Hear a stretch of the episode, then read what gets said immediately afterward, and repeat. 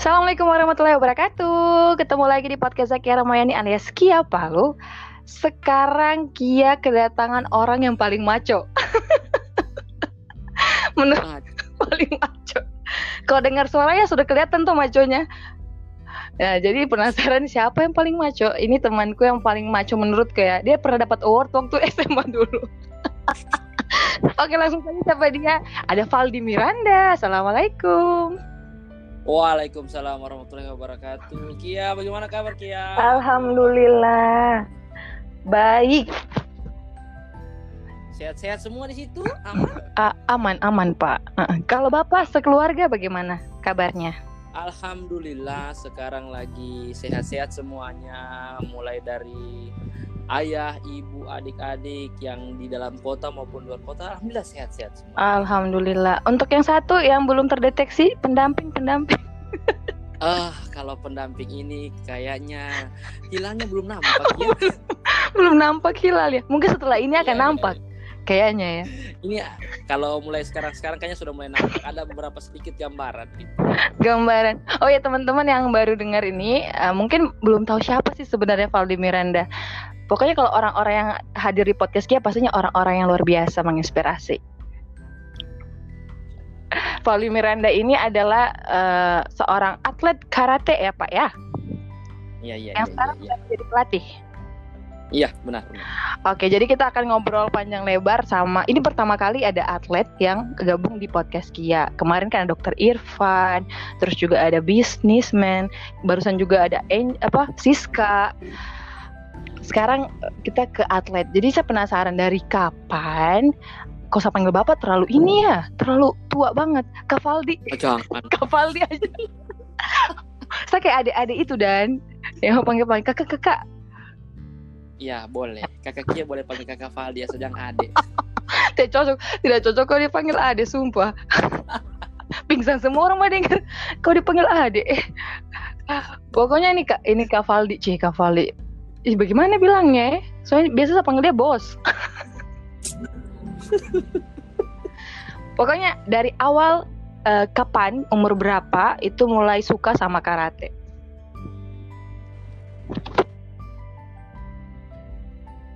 Mm-mm. Iya, berhubung Ibu Kia adalah sahabat Mm-mm. selaku saudari saya. eh, untuk teman-teman yang mau mendengarkan, untuk sekedar mengetahui saja kalau saudari Kia ini mengenal kami sekeluarga itu sangat-sangat dekat. Mulai dari saya berkeluarga, berapa saya saya bersaudara, karena memang eh, saudari Kia ini jangan memang ada mak ada maksud. bagi saya. jangan memang ada maksud Oke, karena berhubung berhubung saudari Kia, saudari saya yang menanyakan saya kenapa begini, kapan mulai terjun ke eh, olahraga karate. Nah, khususnya ini ya saya mulai bercerita saja ya. Jadi eh, saya memulai karir perkaratean saya itu di tahun 96. Eh, ketika itu saya sudah eh, berumur lima tahun.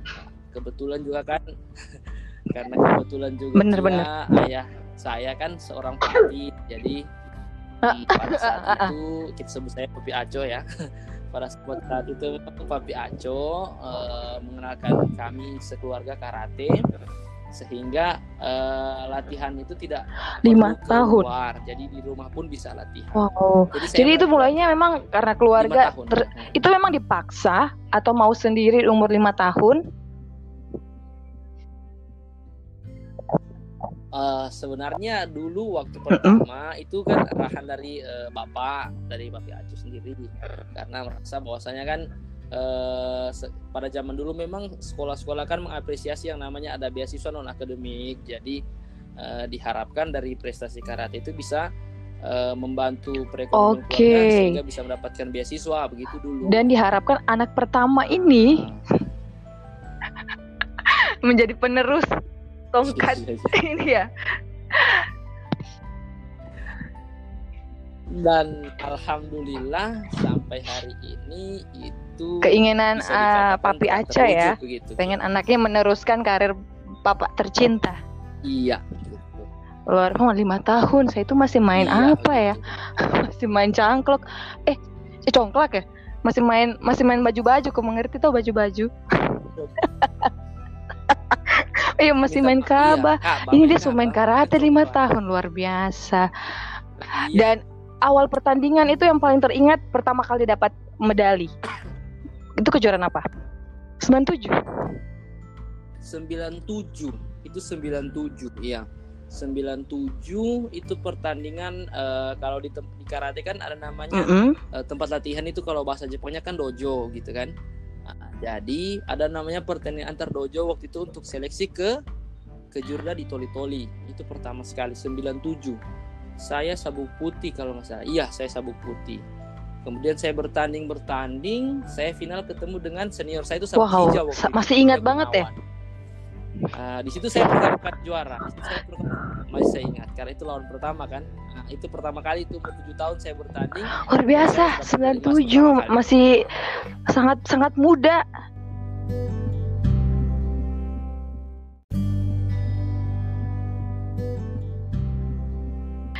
Jadi di tahun 97 itu pertama kali ikut uh, pertandingan dan menang dan di saat itu masih belum terpikir kan karena masih uh, apa ya masih anak-anak ya kan? Iya. Ha-ha. Dan kapan tuh mulai benar-benar jatuh cinta sama karate? Kayaknya memang ini keinginanku. Itu mulai umur kapan? Uh, di situ waktu saya mulai ini. Jadi ketika saya sudah merasa uh, oh begini situasi pertandingan sebenarnya. Mulai mengikut ikut ikut ikut uh, jiwa-jiwa bersaing itu mulai muncul ketika itu kan. Jadi mulai lihat oh saya juara satu begini begini kemudian hadiah yang diberikan sebenarnya sih tidak seberapa. Cuma mungkin karena kita kan di situ kan anak-anak rewardnya itu yang penting sudah diberikan uh, reward. Mm -hmm. kita merasa wah saya lebih baik lebih bagus daripada teman yang lain gitu. Jadi mulai dari situ mulai merasa ah wah kayaknya ini bertanding kayaknya bagus. Ah di tahun-tahun sekitar kelas 4 SD nah, itu pertama kali saya ikut ke Jurda eh 98 itu pertama kali saya ikut ke Jurda di Toli Toli dan saya di situ juara tiga. Yang membuat saya merasa terpacu pertama itu Kia Mm-hmm. Bagaimana saya rasakan, bagaimana saya rasakan euforianya berangkat tanpa mengeluarkan uang sepeser pun, kemudian suasana-suasana bersama teman-teman kumpul ramai-ramai pergi, kemudian situasi bertanding yang uh, yang istilahnya kita uh, membaur dengan teman-teman yang berbeda dari daerah lain, mm-hmm. itu yang pertama membuat saya merasa bahwasanya wah ini kayaknya bagus ini seperti begitu. Selain meningkatkan prestasi teman-teman juga banyak gitu benar benar. Wow. Itu memang pasti perasaannya bangga gitu ya masih uh, kita punya pengalaman yang berbeda dari teman seusia mungkin. Yang ditemani iya. sekelas kan. Kita kayak punya dunia lain yang wah kayaknya beda dari orang lain nih. Iya benar. Dan uh, itu sudah sabuk berapa eh sabuk apa waktu itu ya masih sabuk? Waktu 98 itu kayaknya saya sabuk hijau. Sabuk iya, hijau. hijau. Dan iya. sudah masuk waktu SMA itu kalau tidak salah sabuk coklat ya? Sabuk coklat ya SMA kelas 2 sabuk coklat. Sabuk coklat. Itu tingkatnya kalau cabut coklat itu sudah di posisi mana tuh? Itu posisi terakhir untuk tingkatan dasar di karate. Wow. Kan Nah, karena kan sabuk coklat itu dia ada tiga tingkatan. Mm -hmm. sabuk coklat Q per Q3, Q2, Q1. Jadi semakin kecil Q dari sabuk karat itu semakin tinggi tingkatannya. Oke. Okay. Nah, seperti begitu dia. Luar Jadi SMA kelas 2 itu saya Q1 ah. sebelum masuk hitam. 2008 bulan September mm -hmm. saya sudah sabuk hitam grade pertama dan satu. Itu 2008 masih SMA kita kan? Iya SMA. Masih jadi ketua OSIS kan waktu itu? Iya masih. ketua OSIS kalau ini. Ya idola-idola ini, idola para wanita. Oh, oh, oh. Oke, okay, saya pengen tahu pasti ada uh, kalau yang senang-senangnya mungkin terlihat ya, tapi kisah-kisah pilu-pilu dan menyedihkan perjuangannya sebagai atlet. Apa yang paling berat?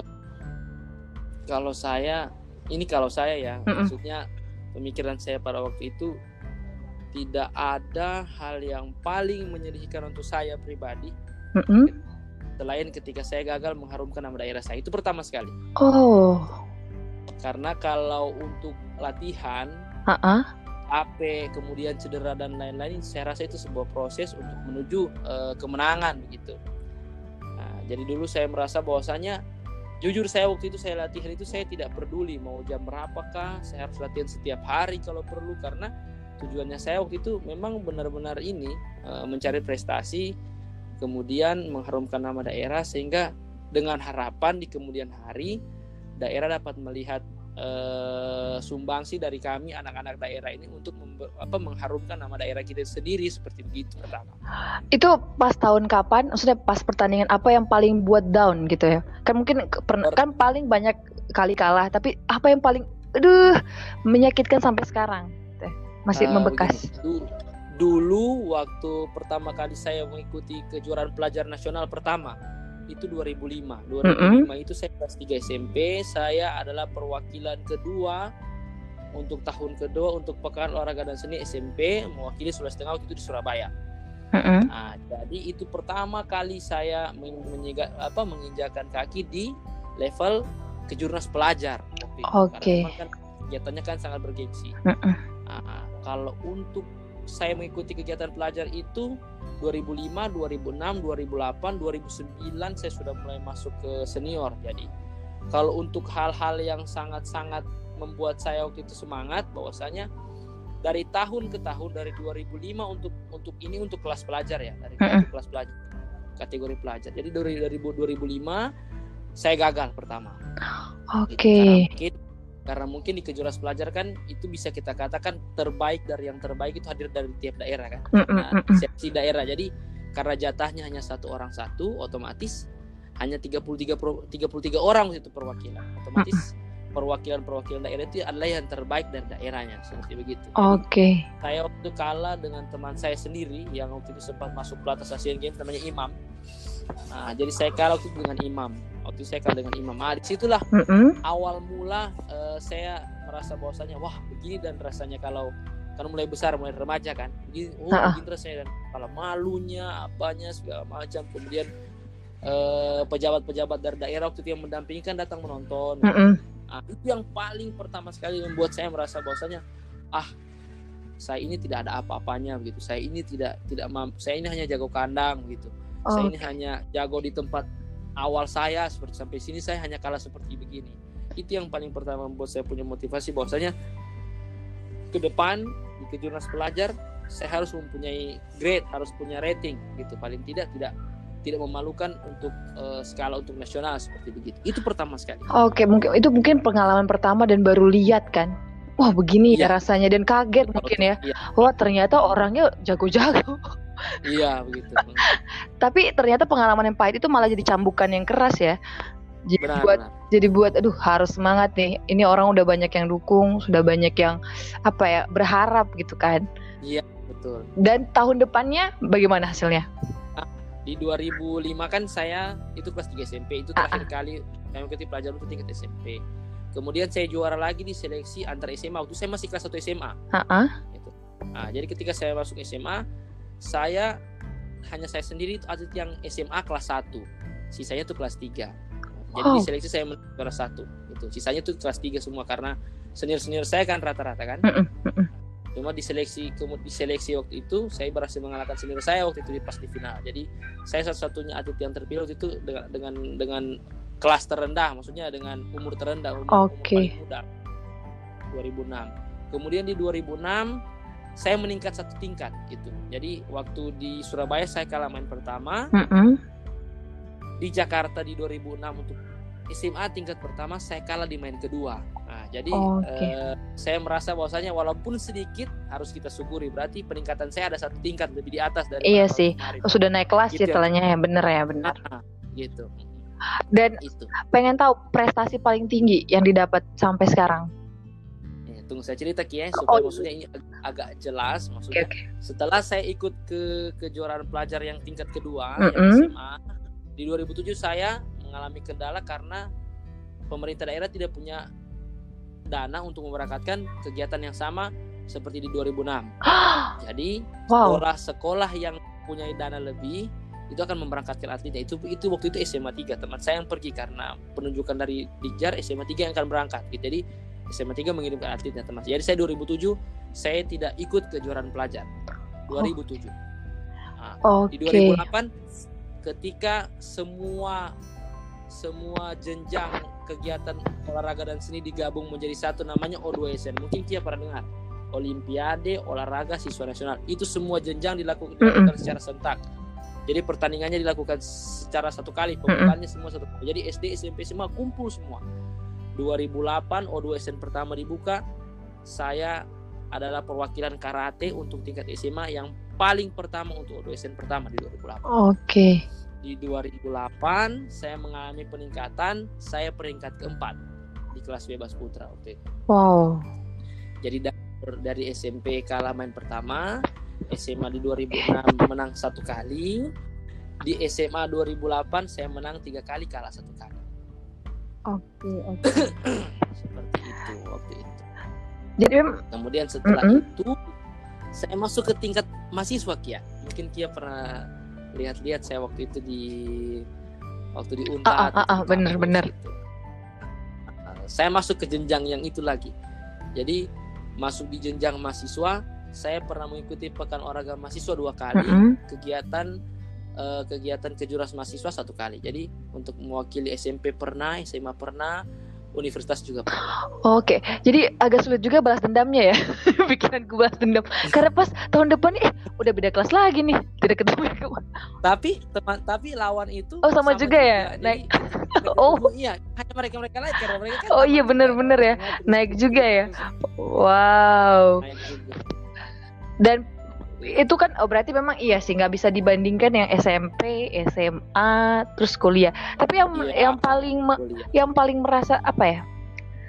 eh, kenangan yang paling wow banget dapat penghargaan tertinggi menurut Valdi yang paling mengenang gitu loh, yang sangat manis.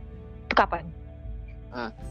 justru ketika saya mendapatkan eh, peluang pertama eh, peluang pertama waktu itu saya dapat 2012 tapi ini bukan kejuaraan kejuaraan pelajar Oh, bukan kejuaraan mahasiswa itu kejuaraan Uh-uh. karate umum oke. Nah, jadi kejuaraan karate umum dia berbentuk kejurnas untuk Mm-mm. perguruan saya sendiri itu yang pertama 2012 eh 2011 2011 pertama di Manado kejuaraan Inkai Sekoci Mm-mm. saya dapat medali perunggu pertama itu itu medali kejurnas pertama Perunggu. 2011 di Manado Berarti se-Indonesia perunggu itu dapat perunggu. Iya Masya iya, Allah. itu open turnamen open turnamen eh, kegiatan Sekoci waktu itu 2012 saya di Bali kejurnas kejurnas perguruan Mm-mm. di Bali saya mendapat mendapatkan peringkat keempat Mm-mm. karena saya kalah dengan yang juara Asia waktu itu teman saya Oke. sendiri juga dari DKI Jakarta namanya Zibran waktu itu jadi saya dapat peringkat keempat jadi dari tahun 2011 2011 2012 saya agak menurun satu grade satu turun satu podium Oke. ke peringkat empat 2013 saya balik lagi ke Manado dengan kejuaraan yang sama di Manado waktu itu ke, kejuaraan Inkesikochi Open Turnamen waktu itu. Ah di situ saya mulai mulai naik, mulai mulai mulai mulai ini prestasi saya mulai mulai kelihatan gitu. Maksudnya mulai dapat ini dan eh maksud maksudnya dapat pengakuan dari teman-teman. Di situ saya dapat dua emas satu perunggu. Wow, emas. Iya, dua emas satu perunggu di 2013. Oke. 2013 dapat dua emas satu perunggu. Kemudian lagi yang paling manis. Oh, yang paling manis ya. di 2004 ini yang paling manis sekali. Di 2014 kejurnas yang sama yang saya ikuti di 2012 itu yang saya peringkat Ah, ah. empat, saya dapat medali emas di Surabaya dengan mengalahkan yang juara Asia tadi, yang kalahkan saya di Bali Oke. kemarin, yang saya kalahkan saya di Bali yang juara Asia, dia pulang lagi dari Malaysia, ketemu lagi saya dengan saya di semifinal waktu di Surabaya, dan dia kalah 2-0, saya di situ dapat peringkat satu, dapat juara satu, dapat medali emas satu, Wow. gitu. Dia dapat medali perunggu. Jadi kekalahan saya di 2012 saya balas lagi di, di Surabaya 2014. Dan langsung emas ya. Langsung emas itu ya, Bang. Iya langsung medali emas. Iya. Dan tunggu saya yang dengar tuh saya yang bangga loh. Padahal bukan saya yang bertanding. Bisa bangga ya Allah. Sulawesi Tengah dapat emas melalui tangan teman saya. Dan waktu itu yang ikut kegiatan apa ya kan semua juara satu kan di pertandingan Oh, iya. lagi, Mm-mm. gitu kan? Jadi namanya kelas best of the best. Oke. Jadi best of the best putra itu hanya delapan orang dan hanya saya sendiri yang mewakili zona timur, hanya saya sendiri tuh yang dari Sulawesi. Wow. Sisanya DKI Jakarta, Jawa Tengah, Bali. Dan ada lagi pertanyaanku nih tiba-tiba muncul. hmm. kenapa kamu tidak masuk di Olimpiade? Oh, kalau begini, nah, ini penjelasan. Ya, Olimpiade atau ASEAN Games atau apalah, gitulah. Ah, dulu dulu pernah saya ikut seleknas SEA Games 2013 uh -uh. Waktu saya di Batam. SEA Games 2013 waktu di Batam karena memang kalau untuk skala nasional tidak ada yang punya poten apa tidak ada yang punya kelas sama seperti saya punya saya punya senior, saya punya pelatih eh, Sensei Kristo namanya. Sensei Kristo namanya itu dia uh, juara uh, SEA Games dan Asian Games. Jadi sehingga dia adalah orang-orang yang memang mempunyai ini, mempunyai apa? Mempunyai pengalaman yang memang sudah lama okay. di pelatnas. Sensei Chris itu dimulai dari 2003. Jadi waktu itu hanya dia satu-satunya orang Sulawesi Tengah itu yang ada di pelatnas untuk pelatnas SEA Games. Waktu itu saya sempat ikut seleknas di 2013. Itu namanya seleknas Piala Kasat menuju SEA Games 2013. Tapi saya hanya mentok sampai di peringkat 8 karena waktu itu memang kita harus ketemu dengan senior-senior kita yang memang uh, ini menurut saya ya maksudnya saya menurut saya uh, mereka lebih banyak pengalaman dari kita. Oke. Okay. Jadi memang waktu itu 2008 memang uh 2004 2013 lalu memang luar biasa sekali orang gitu. Memang yang hadir yang hadir memang semua yang memang yang aduh memang yang luar biasa sekali. Saya pikir gini loh kalau udah menang nasional mungkin satu nama ini akan masukkan di dalam ternyata harus ikut seleksi lagi ya harus ikut seleksi jadi kita yang dapat juara dan lain-lain itu di ditarik berdasarkan okay. data data before kan ditarik. Ditarik setelah ditarik kemudian dilihat rekam jejaknya. Dia ke mana ke mana ke mana ke mana. Kemudian diundang ikut seleknas. Jadi yang datang di seleknas itu orang-orang yang memang yang mempunyai rekam jejak okay. bagus dari dari perkaratian selama berapa tahun sebelum sebelum si games itu gitu. Dan walaupun dia senior dia ikut seleksi lagi dong tahun berikutnya gitu ya? Ya ampun. Iya harus selama umurnya belum belum sampai di uh, di masa pensiunnya ya berarti, dia masih bisa berarti ketemu senior senior ya ampun dia lagi. Saya ketemu senior. Saya sekali waktu itu saya ketemu dengan perwakilan dari perguruan uh -uh. PB PB Inkai dia seumuran dengan saya tapi waktu itu saya hanya kalah uh, pengumuman akhir. Itu itu benderanya itu tiga dua saja. Jadi untuk dia tiga saya saya dua hanya beda. beda satu bendera saya. uh, ketika saya menang mungkin saya akan ketemu dengan senior saya yang memang menghuni pelatih itu bang Cinta okay. makanya saya bilang ah ini seleknas ini berat. Hanya saya waktu itu kalau tidak salah yang tembus sampai delapan okay. waktu itu kalau tidak salah. Dari Sulawesi Tengah dan sekarang masihkah ikut pertandingan?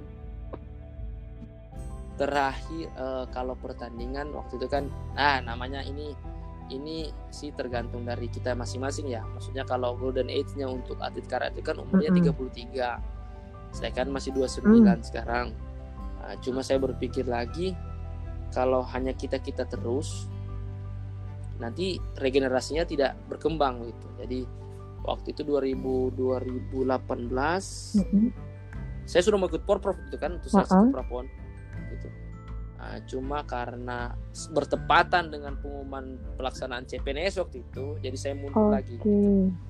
Itu pertandingan terakhir saya waktu itu di 2018. Jadi sekarang saya uh, menjadi fokus menjadi ini aja, jadi senior, menjadi pelatih. Dan saya sudah tiga tahun loh Kia melatih di Semanor. Saya ada pelatih Semanor selama tiga tahun berturut-turut ini. Iya, saya sempat lihat kan ya, uh, di media sosial kan bawa adik-adik nih pertandingan Iya. Itu pasti beda lagi euforianya setelah jadi pelatih ya. Beda lagi. Perasaannya beda pasti lagi. beda lagi. Itu, itu beda lagi. Itu cerita lagi bukunya. Apa yang paling uh, membedakan waktu bawa anak-anak ini sebagai pelatih atau dengan waktu dulu masih menjadi sebagai atlet itu? Bedanya apa? Rasanya? Uh, kalau bedanya sih mungkin uh, dari tanggung oh, jawab okay. ya begitu dan. Nah, kalau saya rasa ada tanggung jawab kenapa bedanya? Kalau kita jadi atlet, tanggung jawab sepenuhnya itu terbagi dua. Ada di kemampuan pelatih, ada di mentalnya atlet dan psikologinya atlet. Itu. Kalau pelatih kan kita hanya meluruskan saja. Kita hanya meneruskan, kemudian kita mencarikan metode yang pas kepada adik-adik teman-teman kita gitu. Kita sampaikan metodenya. Apa apabila tidak pas, tugasnya kita tinggal mencari begitu. Kalau jadi atlet beda kia. Kalau jadi atlet itu bebannya itu besar. Pertama satu beban moral kita kepada daerah kemudian yang kedua beban moral atas reward untuk diri kita sendiri dari kita punya hasil latihan yang begitu kuat, begitu begitu intens dan lain-lain. Jadi kita merasa bahwasanya ah saya sudah latihan sejauh mungkin kemudian saya sampai sini hanya jadi seperti begini. Jadi tekanan-tekanan yang berbentuk psikologis itu yang membuat kita itu berbeda dari seorang pelatih. Pelatih walau mungkin dia bagus tetapi ketika pembawaannya berbeda dengan ketemu dengan atlet yang berbeda pembawaan itu akan mempengaruhi psikologi atlet itu makanya sekarang saya sebagai pelatih maksudnya saya bisa mulai meraba-raba oh ini atlet ini seperti saya dia kemarin modelnya seperti begini jadi saya melakukan uh, pendekatan lain dengan oh berarti lebih lain. melihat ini ya masing-masing kan punya metode yang khusus ya melihat sifat Oke, okay. ya, berarti ya. berarti menurut uh, Valdi sendiri lebih susah jadi atlet dibanding jadi pelatih ya? Benar sekali. Dan Mm-hmm. Tuntutan pelatih, tuntutan pelatih sebenarnya seperti begini. Maksudnya kami pelatih harus mengerti sejauh mana kami bisa memberikan uh, penekanan uh-uh. kepada mereka. Kami tahu, maksudnya kami akan memberikan reward kepada mereka ketika apa yang telah kami berikan uh-uh. itu berhasil mereka lakukan gitu. Dan reward itu tidak perlu uh-uh. berbentuk uang, tidak perlu saya rasa. Berbentuk pujian pun sudah mereka mereka itu akan membantu psikologi mereka lebih percaya diri dengan apa yang telah kita berikan. Oke. Okay. Nah ini um, keinginan sekarang sudah jadi pelatih nih. Apa nih keinginan terbesar, mimpi terbesarnya uh, seorang Valdi yang sekarang sudah menjadi seorang pelatih untuk di bidang karate ini ya? Hmm, gini. Uh, kemarin kan saya alhamdulillah mm -hmm. lulus CPNS sebagai alhamdulillah. Guru, kan? Alhamdulillah. Kemudian saya kan penempatannya kan di Kabupaten Sigi di Kecamatan mm -mm. Kan. Nah, alhamdulillah kemarin hasil penelitian saya sekaligus saya rangkaikan dengan pelaksanaan kegiatan mm-hmm. O2SN Kabupaten Sigi dan itu pertama kali diikuti karatenya oleh Kecamatan Pelawi, kecamatan saya kan selama 12 tahun wow. kan pernah ikut. Nah, dan uh-uh. pada kemarin ikut berhasil menyumbangkan dua luar biasa. Itu. itu pertama kali di Kabupaten Sigi untuk Kecamatan Kulawi pada khususnya gitu. Jadi harapan saya ke depan yang ingin saya buktikan kepada daerah bahwasanya kan selama ini kan saya berkecimpung yeah. di kota kan gitu dan saya melatih orang-orang yang memang notabene mereka memiliki segala benar, fasilitas benar. Jadi tidak gampang. Di mana-mana ada tempat pelatihan kan, ada fasilitas motor iya, segala iya. macam, uang ada kita, gitu. Oke. Okay. Kita mau kita mau benar, lari, benar. kita mau apa, kita semua punya fasilitas. Nah, sekarang tujuan saya ialah bagaimana saya bisa menciptakan atlet yang sama kualitasnya dengan di kota dan itu berasal dari daerah saya. Wow. Itu yang ingin itu yang ingin saya buktikan kepada pemerintah daerah. Bahwasanya bukan hanya orang kota saja yang mampu, tapi kami di desa pun mampu berbuat dan mampu mengharumkan nama Sulawesi Tengah. Mudah-mudahan gitu bisa tercapai ya, amin dan uh, anak-anak didiknya bisa jadi apa ya pembawa apa ya meraih medali emas di tingkat nasional. Wih. Amin. Amin. Makanya kemarin saya sempat berbicara dengan uh, perangkat-perangkat di desa bahwasanya uh, harap ini maksudnya bisa mendapatkan dukungan dan lain-lain gitu. Karena uh-uh. tidak mungkin saya sendiri kan. Kan kita sinergi dengan teman-teman yang desa juga harus mendukung dan alhamdulillah di tanah itu masyarakatnya sangat-sangat kooperatif kia kemudian mereka itu juga uh, mengerti dengan kita. Kalau di Kulawi gitu. tuh masih ini banget sih kekerabatan. Aduh, masih gimana iya kan? Aduh, jangan. Luar biasa di sana tuh. Tanya masyarakat uh betul-betul kita tidak kita tidak makanya dulu uh, Wandi yang lain-lain tidak mau pulang di sana karena keasikan iya, kita di sana ya. Saya sempat juga dibawa ke sana kita menghilang berapa minggu di Kulawi. tidak kan apalagi di Toro tidak jaringan kita semua Astaga, pokoknya tenang banget di sana karena memang uh, apa ya masyarakatnya asik, masih terasa Mm-mm. tidak kayak di kota ya kan di kota kan um, masing-masing. Kalau di desa tuh kayak gimana ya? Ya. Bener-bener gotong royong. Gotong royong. Jadi uh, pernah ada kisah ya. Saya kan lagi jalan-jalan nih, lagi biasalah orang kota baru masuk kampung penasaran lihat desa, lihat ini. Akhirnya satu kampung nyariin saya. Ada yang hilang temannya hilang. Itu padahal cuma untuk uh, kan sudah jam 12 siang harus makan. Satu kampung pusing cari. Padahal saya kan lagi main-main di saluran irigasi kan?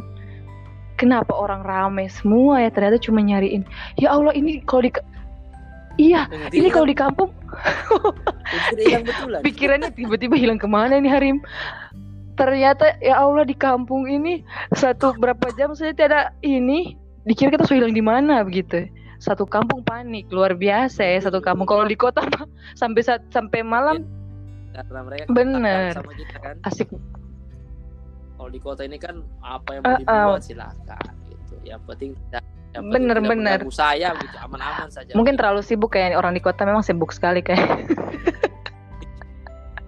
orang di kota ini kan uh, iya benar waktunya kan padat jadi semua sudah terjadwal-jadwal begini begini begini, begini, begini oke okay.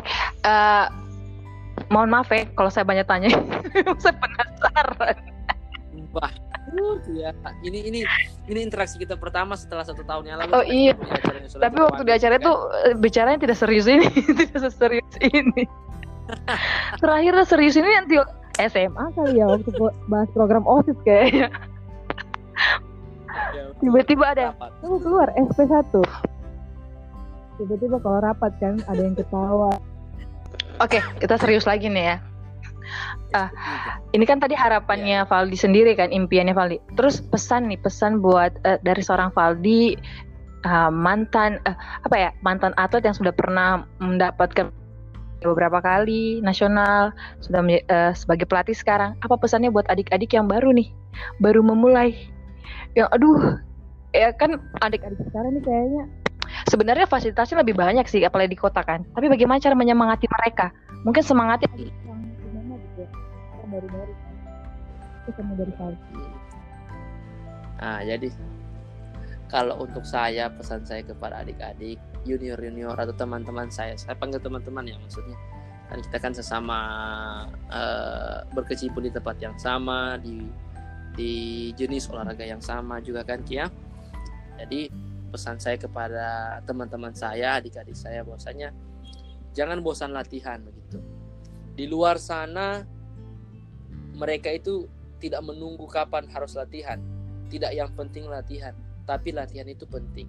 Kenapa kita selalu ketinggalan dengan daerah-daerah lain? Karena mereka itu bukan pelatih yang cari mereka, tapi mereka yang cari pelatih. Mereka punya semangat ingin eh, apa ingin mengup diri mereka lagi ingin ingin menambah mereka punya kualitas diri itu sangat-sangat tinggi. Saya harus akui itu mereka di luar. Oleh karenanya itu saya harap kepada adik-adik saya regenerasi regenerasi karate Sulawesi Tengah yang berikutnya bahwasanya apalagi zaman sekarang kan teknologi sudah maju kan.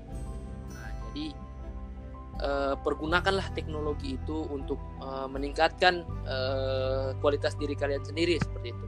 Tidak perlu menunggu karena pelatih kan kadang-kadang ada mempunyai benar, benar. beberapa kan.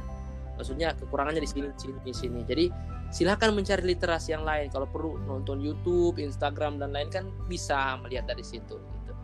Sehingga nanti ke depannya atlet yang hadir dari Sulawesi Tengah ini adalah atlet yang betul-betul update atlet yang betul-betul siap pakai. Tidak perlu nanti menunggu pertandingan baru mau latihan. Tidak perlu.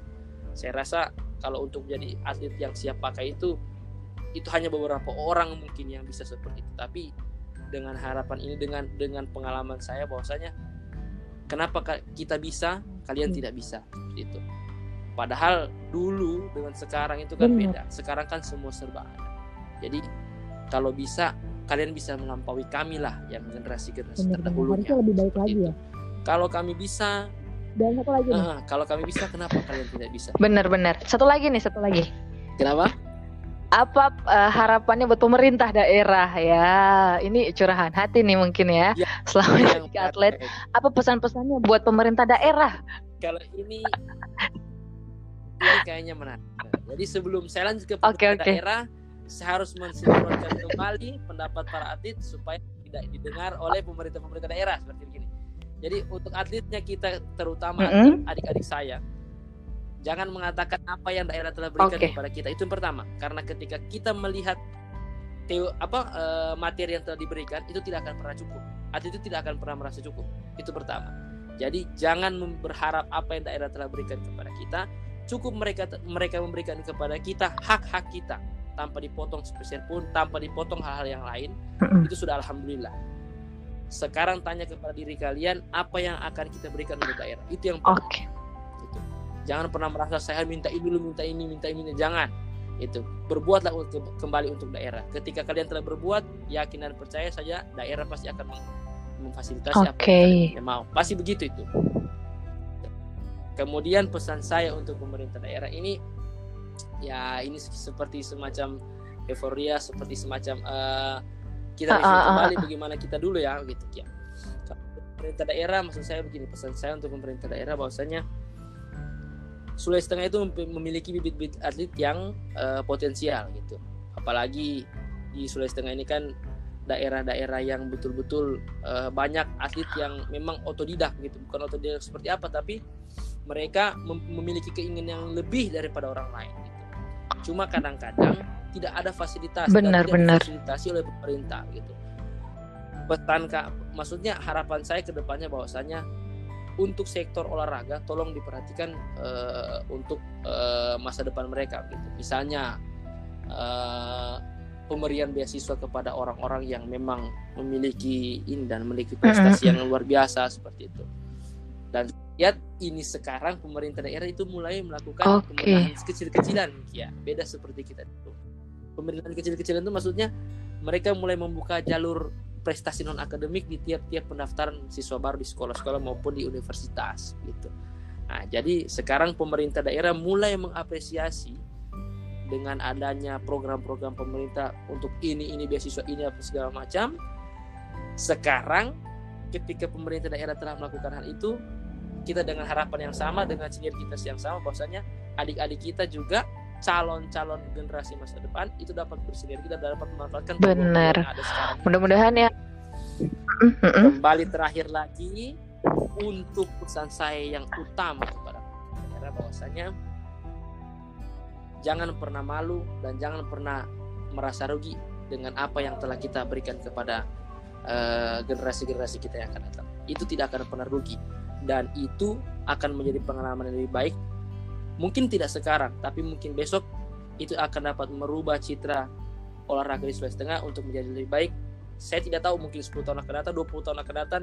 Yang jelas tidak ada kata yang tidak mungkin Sulawesi Tengah akan berjaya di kegiatan olahraga nasional dan akan menjadi suatu daerah yang memiliki uh, sumber-sumber daya atlet yang berprestasi untuk Oke. Okay.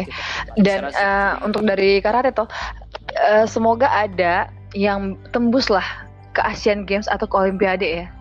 Itu harapan paling tinggi mungkin ya.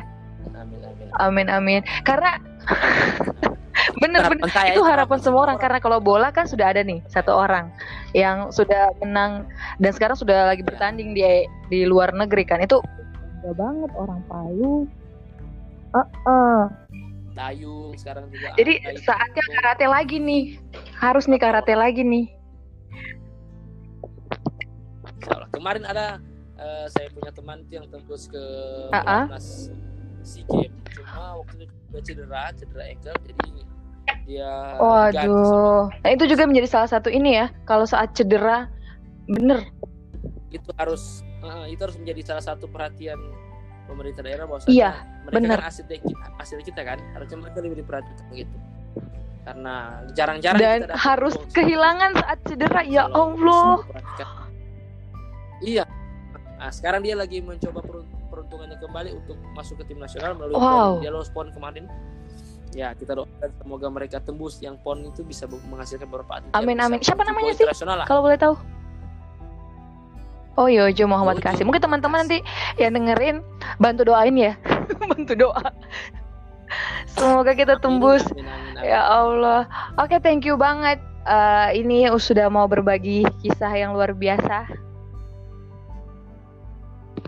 Ah, ya, ya. Kapan-kapan kau mau? Pokoknya nanti kalau ada saya telepon lagi. Pokoknya saya hubungin lagi.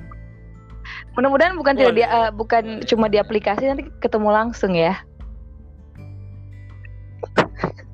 Saya rasa juga bagus. Seperti ini kita bisa memberikan uh, bisa sharing-sharing pendapat yang bermanfaat. Bahwasanya ada hal-hal yang bagus kita bicarakan untuk uh, kemajuan daerah kita ke depan kan? Nah, ini bagus kan uh -uh. diskusi-diskusi seperti begini. Dan itu sebenarnya perlu banyak anak-anak muda sebenarnya perlu di bener sih sebenarnya uh, biar yang uh, yang lain tuh tahu bagaimana sih perjuangan seorang atlet. Terus juga adik-adik lebih semangat juga oh ya, kalau Kak Faldi bisa saya juga pasti bisa gitu loh. Jadi denger tips-tipsnya dari oh iya. ternyata Kak Faldi kayak gini oke okay, salah gitu kan. Karena kan jarang sih media yang apa ya iya. media yang memberikan itu. Mungkin ada cuman mungkin ja, uh, apa ya kurang ter uh, uh, bener mudah-mudahan nanti uh, Kak Faldi tidak bosan kalau saya telepon terus Uh, Kia, Kia. Kalau kau yang telepon saya, yang penting saya tidak sementara melakukan hal-hal yang memang kewajiban seperti sholat. Dan Mudah-mudahan waktu kalau udah nikah nanti tetap diangkat. oh. Tapi permisi, ke Pak itu dulu ya. kegiatan utama. Kegiatan lain kan. mulai. Ya Allah sudah mulai lagi ya Allah. Oke oke, kayak kita harus hentikan sampai di sini. Oh iya okay, terakhir terakhir satu lagi masih ada tersisa. Saat corona apa ini? Kan ini saya mau tahu kisah-kisah dari seorang atlet saat terjadinya virus corona ini. Apa yang paling kan pasti nggak bisa latihan kan? Iya. Nah, kalau saya sebagai pelatih kemarin penekanan saya kepada atlet-atlet yang kan notabene kan Semanor sekarang ini kan dihuni oleh atlet-atlet okay. yang datang dari luar gitu kan yang sekolah di Semarang kan dari luar sebagian besar dari luar. Jadi uh, pesan saya karena berhubung pandemi ini belum selesai jadi paling tidak mereka di daerah asal mereka itu bisa menjaga kebugaran mereka kemudian bisa meng, apa uh, bisa menjaga timbangan dan berat badan mereka itu saja sih sebenarnya. Jadi okay. latihannya tidak perlu banyak banyak orang. Misalnya untuk melatih daya tahan saya bisa jogging 12 menit uh, fartlek bisa berapa menit seperti begitu kan. Kalau untuk teknik kan bisa di rumah saja untuk latihan-latihan dasar gerakan-gerakan awal pemaite dan lain-lain. Kan memang karate ini apalagi khususnya kalau kita sparring kan itu tidak bisa kita ukur karena dia harus memiliki lawan sparring dulu gitu. Jadi harus harus bisa kita ukur begitu. Tapi karena sekarang berhubung pandemi dilakukan saja semaksimal mungkin dengan kecepatan yang maksimal kemudian gerakan yang benar sehingga nanti ketika kembali lagi ke new normal yang akan kita sambut nanti bahwasanya teman-teman atau adik-adik yang pulang kema kemarin tidak terlalu banyak yang kita perbaiki lagi sampai di sini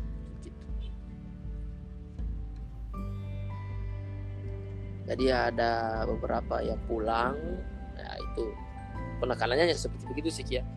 Jadi untuk kebugaran mereka mereka mereka tanggung jawab, tidak boleh over overweight, timbangan tidak boleh lewat, ya kalau untuk pesan saya kepada mereka sih seperti begitu saja. Itu kalau untuk masa pandemi.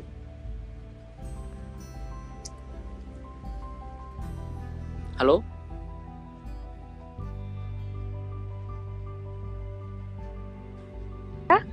halo halo halo ya oke okay.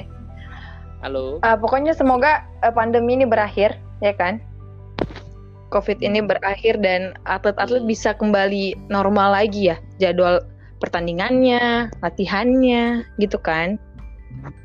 Amin amin. Oke. Okay.